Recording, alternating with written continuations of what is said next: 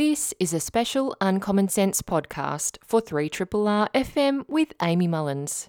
The interview you're about to hear is with Luke Hilakari. Luke is the Secretary of the Victorian Trades Hall Council.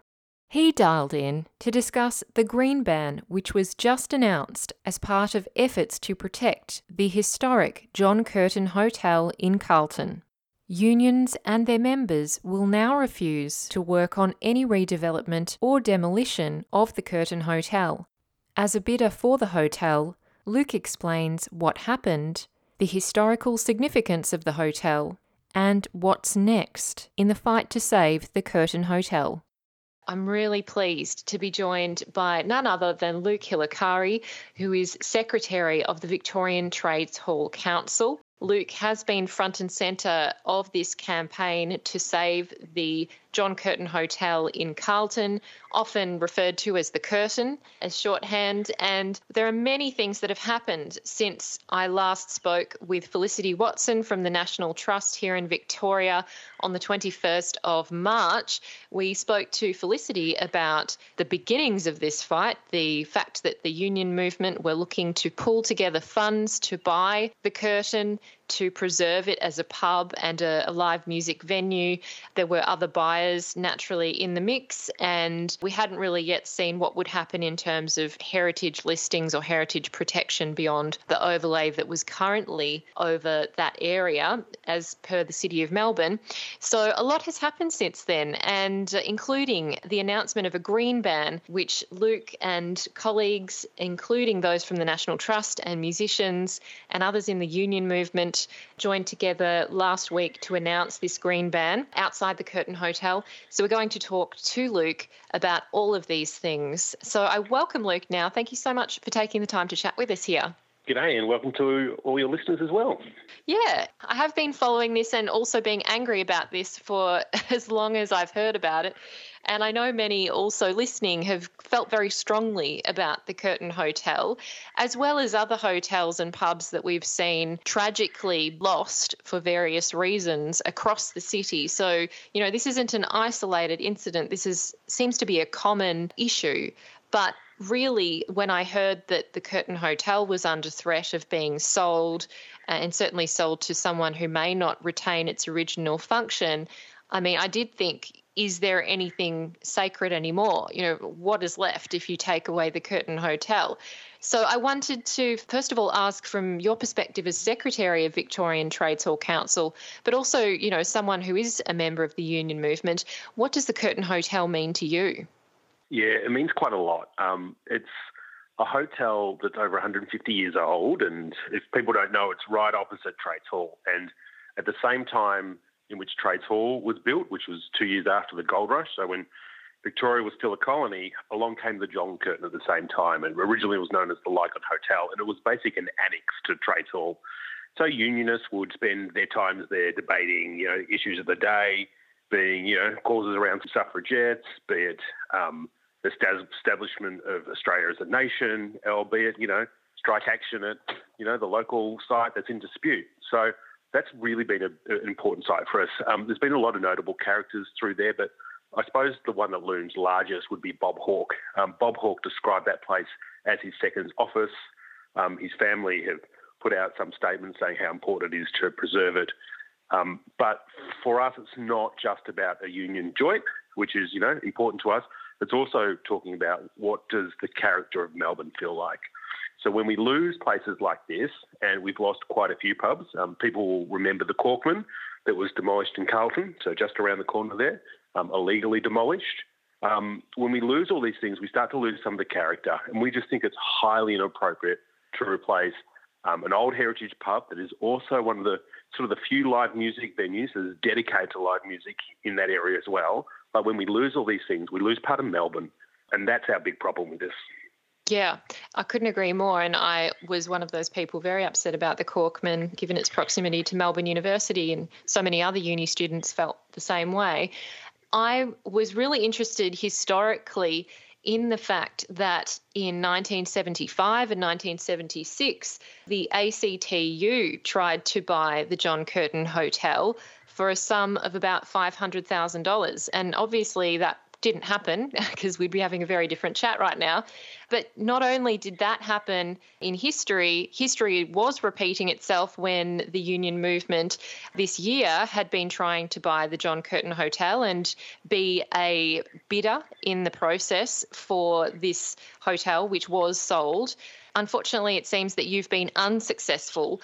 I wonder, could you tell us about that bidding process, or as much as you're able to, and perhaps what the outcome has been? Yeah, so it's, it's a bit of a disturbing story, really. So I wish we did buy it in the 70s, so 500,000, that would have been great. So what happened is there was a number of bidders that went in, and a lot of those bidders were having conversations with us, which was terrific. So they wanted to be inclusive. Um, a number of bids wanted to make sure that they maintained it as a hotel and a live music venue that was respectful of its history. We put in a joint bid, and by we I mean the Electrical Trades Union with RMIT. Um, that bid was over $6 million, and the place sold for 5.5. The place sold to an offshore developer. We cannot get a hold of that offshore developer. We can't get hold of that person's name, despite contacting the agents, despite contacting the lawyers of the family who sold it, no one will give us their contact details, which we're really worried about because it sends a signal to us that, you know, a, a couple of things might have happened. Um, like we're trying to sort of put this puzzle together, and it's not great. So, we, despite us having the highest bid, they went for the lower bid because there were some conditions when a university buys a property, and the conditions are pretty straightforward. They just have to ask government for permission, and that usually takes somewhere in the order of 60 days.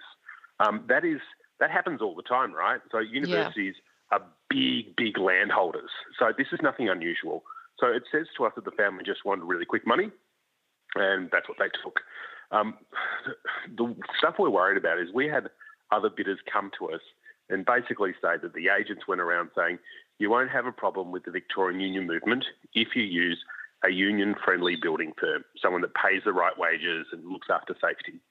And that's completely misleading. Um, they do have a massive problem. There is no building firm in Victoria that will keep us satisfied that they will keep keep this place as it is if they're going to build apartments. Like there's just no way through on that. So I, I fear that what might have happened and why we're not being put in touch with the developer is if the developer knew that there was a green ban on it, well, maybe they wouldn't complete the transaction within 90 days. So I think there's a bigger game here, and um, I, I, I, I might feel for the international developer who bought if they didn't know the full picture. If they do know knew the full picture and want to turn into apartments anyway, well, we just have a big old problem. Yeah, well, I know that the aim, it seems, is to retain the pub as both a pub and a live music venue, and that seems to be the line in the sand for you. And I know that you had mentioned there were other bidders who had also suggested they might put together office spaces that would be used during the daytime. And obviously, that wouldn't necessarily interfere with it as a live music venue. I wonder, you know, clearly you weren't the only bidder. It seems that there were other bidders beyond this international bidder, the mysterious bidder, uh, who seemed to have put forward other plans uh, which may or may not have been suitable. I wonder if you could comment on those other bidders and, and what happened to them. Yeah, a couple of them dropped out. Um, one of them, I think, continued through, which was sort of this architectural group. Um, and they sat with us and they took us through some drawings and plans. And largely it looked like they were going to offset from from the front. So the building's put towards the back, towards RMIT, and it'd go up five or six stories, and it'd be office space. Um, office space, which is, incidentally we're, we're, pretty hopeful that the union movement actually might rent back off them, um, which which would have been like a great scenario. But they would have done it in such a way that you'd retain the pub and then retain the live music venue and just upgrade it inside because you know, there's, there's some broken windows and stuff like that that does need a little bit updating inside of JC's, but it would have kept the character of the joint, and, and that would have been an ideal bid. But I just I just can't believe really how uncooperative the sellers and the family have been in this scenario. Like at no time did they ever respond to the community reaction that mm-hmm. we want to keep this special space. But if you think of live music venues across Melbourne, over the last 30 years, We've lost 16 of them. So one by one, they're being sort of picked off. And, and the scenario is we don't get great live music anymore in this place. Like people and up emerging bands that just want to give it a go, like the, the, there won't be space for them. And Melbourne loses, you know, part of that cultural character, which we think is unacceptable. I can't believe it either, really. Certainly, hearing what you've just said, I'm speaking with Luke Hilakari, Secretary of the Victorian Trades Hall Council. Now, Luke, something else that's also happened before we get to the green ban is the Victorian Heritage Register, something that I discussed with Felicity in a hypothetical scenario. You have made a joint submission with the National Trust to the Victorian Heritage Register that is something which outlines its social significance and cultural significance to Melbourne. And there is an excellent document on the National Trust's website which outlines a lot of its history. But that, it seems, is definitely not going to be enough to protect the function and interior and purpose of the pub. So it seems that even if that was approved, for example, something more is needed and enter stage left the green ban. Yeah, that's right. So we're really pleased to do this with the National Trust. Felicity is like a fantastic. She's an Australian leading expert. If there's any partner you want to put this together, it's really them. Mm. Um, and so we were like really pleased to be in partnership with them. It's gone in. I expect Heritage Victoria will come back probably within two months and give a view on that. Um, you're right.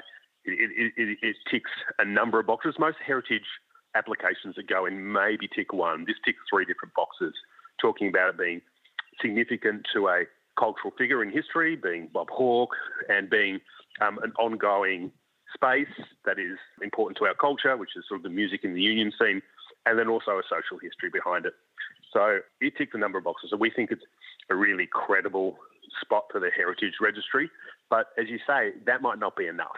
And so Music Victoria, with a bunch of local bands, have got together with us, um, with some residents and union and of course unionists to to put a green ban on the site. And that means that we're sending a message to every builder and worker in Victoria that if the developer comes in and asks you to work on that site, you don't take the contract, you don't cross the picket line, you don't work there. Yes. And green bans are something that have been used historically to protect a number of other significant buildings and gardens, for example, not only in Melbourne but also in Sydney. So there is a historical precedent for a green ban on a significant building. It seems that in recent years it probably hasn't been as common, but could you take us through that history, its relevance to now, and what this green ban will mean? Yeah, the green bans were a big deal in the 70s and it really saved the character of Sydney and Melbourne. So if you look at some of our like iconic spaces like the Flinders Street Station clocks, the Queen Vic Market, the city bars, the Regent and the Princess Theatre, um, the Royal Botanical Gardens, the Windsor Hotel, um, a number of the sort of the Gothic banking buildings, the ANZ and CBA building, all of those buildings were protected by green bans. So at various times, developers want to come in there and significantly change those buildings or collapse them completely. And the union movement said, no, no, no, no, we're, we're not doing this. We're exercising community democracy here, and we're going to protect those spaces. Um, if they didn't, if they didn't have done that, if, if they had just said, you know, we'll build whatever because you know that's our jobs, we just want to build. And don't get me wrong, we love building things. Um, Melbourne would would would be um, a very ugly city right now. And it would have been the same with Sydney. On top of that, we also want to protect green spaces, so the Royal Botanical Gardens, the Gallagher Reserves, and number places all throughout Sydney um, were protected by the union movement as well. So we don't think it's just good enough for us as a movement to say, hey, we want to do wages and conditions. It's also how we live as a society. And that's what a, sort of a green ban is. It says community democracy is more important than the needs of a developer to generate profit. And in terms of, you know, maybe a hypothetical situation in the John Curtin instance, uh, if we're thinking about the overseas buyer who might decide to either demolish it or build apartments above it or a whole range of options, if they decided to do something that would destroy its function and the character of the building, it seems that A, there would be a physical picket line, but also would it be that the buyer or developer would try to seek to get around this whole situation of, you know, union groups saying, no, we won't take up this job. Will they try and get around that by trying to use non union workers? Yeah, they'll, they'll have to try to use non union workers, and we will have to oppose it. It would result in a physical picket line in which you'd see musicians and residents and unionists forming a picket Now, this this could go for a long time. These pickets, mm. so we would need large community support.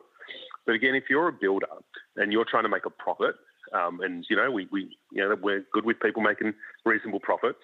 Um, this is not a place that you would pick. Like you wouldn't pick a place where you'd have significant delays and disruptions.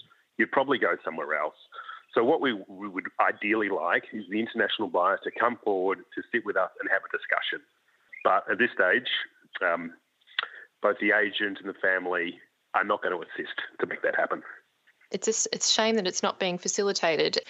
One funny and interesting story I read in the media release actually was about the fact that the Curtin Hotel, you know, not just having political significance, um, well, it also has a lot of cultural significance. For example, with the idea of the underground printing of Power Without Glory by Frank Hardy was actually concocted in the John Curtin Hotel. That was something that I discussed with Jon Faine actually last week. The Victorian nurses had a famous strike at the Curtin in 86. It seems that there are so many major historical events at this pub that even I, as a student of history, wasn't aware of. It kind of would be silly for anyone to let this happen. I wonder, the city of Melbourne has a role to play in this. What have they done to either support or not support this this situation? Have they been supportive? Yeah, look, hats off to uh, Sally Capp and especially Nick Reece. Um, they've done a lot of work from the City of Melbourne to be supportive. Um, they sought to put an interim ban on any works there. I suspect if there was actually a, a physical picket, you could see Melbourne City Councillors joining it as well. They are desperate to protect the city's heritage. And when you touch on the history, you're right, there, there's so many little stories that have come out of that place. It was like one of the first places in which women drank in a bar, led by Zelda D'Aprano. It was one of the first places where Aboriginal bands were regularly playing. Like, it was a really progressive joint where a lot of firsts happened in Victoria. And to lose it, I think it's disgusting. Um, and so, if we have to have people come round to physically protect it, well, then that's what we should be doing. Yeah, yeah, absolutely. Well, obviously, we'll keep an eye on it from this perspective because I'm sure those listening would very much be interested in joining a picket to protect the Curtin Hotel. Is there anything that people can do now, the community can do now, to voice their support for the Green Ban, the heritage application, the situation in general? How can we, you know, voice our support for the action that uh, the National Trust, uh, yourself, the Victorian Trades Hall Council, and others are taking? I think it's time for people who are listening to start having a broader community, like community conversation about what we care about in Melbourne. And if we care about pubs like this, and we want 150 year old pubs to remain, and we want live music in this state, well, maybe we need to start changing laws to protect not just the facade of these buildings, but the function of them. That's the core bit. Now, it might seem unfair on some people that own these places and say, hey, you know, you know, I, I fairly bought it and I should be able to do whatever I like with it. But we sort of say no to that. Like, it, it's more than about one person who owns that little plot of land. It's about the social use of it. Because Melbourne, um, Melbourne is special because we have joints like this. But also, if you consider Victoria and, and the climate of Melbourne itself, like we need social spaces to hang out in winter. Really, it, it mm. can be mm. a cold and wet city, and pubs have often been those places. So, what I think we need to do is actually have a larger community conversation. As, as we head to a state election in November, people should start talking about what's important. And I think protecting these places is super important, not just to like respect our past, but also to understand what our future would look like, and especially with the live music industry. Like Melbourne's, like Melbourne's a super important place in the music scene, and I just don't think we can keep taking away from it bit by bit and still think that we're going to get the quality of bands and music that so many Victorians enjoy. Yeah, I think this should be a state election issue. It absolutely should. Uh, and I hope it will be because we need to have these conversations, as you say, as a public and get our politicians involved as well. Thank you so much, Luke, for joining us and really shedding light on so many of these issues and also leading the charge with the National Trust and the music scene. It's really much appreciated, and I'm so glad that we have uh, people out there fighting for it so fiercely. So I really appreciate your time today. Thanks for having me on. I've just been speaking with Luke Hilakari, who is Secretary of the Victorian Trades Hall Council, and we've just been discussing the fight to save the John Curtin Hotel, which now includes a green ban, which was just announced last week. I'm Amy Mullins, and you've been listening to the Uncommon Sense podcast. Uncommon Sense is a radio show broadcast on 3RRR FM in Melbourne every Tuesday between 9am and 12pm.